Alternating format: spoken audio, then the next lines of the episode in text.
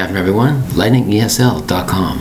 I'm also available on Instagram at lightningesl.53. Today's word is mezzanine. Mezzanine. Notice the spelling of mezzanine.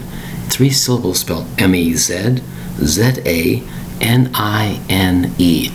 A mezzanine, think of the structure inside a theater. Some theaters or cinemas have balconies inside, don't they? A lower balcony is called the mezzanine, and sometimes the lower part of the building is also called a mezzanine. The word is mezzanine, three syllables for the word mezzanine, spelled M E Z Z A N I N E.